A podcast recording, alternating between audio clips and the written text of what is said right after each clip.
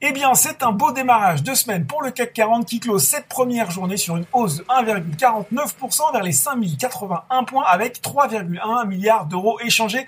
Alors, il faut dire hein, que les indices chinois avaient donné le là en début de journée avec un CSI qui avait terminé, euh, CSI 300 qui avait terminé sur un gain de 5,67% alors que le Hang Seng avait, lui, grimpé de 3,8%. Outre-Atlantique, les indices américains sont aussi revenus en forme de leur week-end prolongé avec un Dow Jones progressant de 1,37% à 17h45 et un Nasdaq, eh bien, un Nasdaq qui n'en finit plus euh, de grimper, de monter à plus 1,75% et un nouveau record en cours de séance à 10 458 points. Alors on a Tesla à plus 10%, Amazon à plus 4,7%, Apple à plus 3%. Sur le front des valeurs françaises, cette fois-ci, c'est GTT qui domine le SBF 120 grâce à un double coup de pouce. Alors Société Générale est passée de conserver à achat sur le titre et a revu son objectif de cours à la hausse de 73 à 91 euros, soulignant, je cite, l'accélération des prises de commande et puis Odo BHF à lui confirmer sa recommandation à achat, plaçant même le titre dans euh, la liste de ses convictions mid-cap pour le second semestre 2020. Derrière,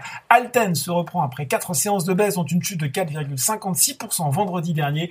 Target et CNP Assurance complètent le tableau sur le SBF 120. Sur le CAC 40, ce regain d'optimisme profite à Renault, Société Générale, Capgemini et Airbus.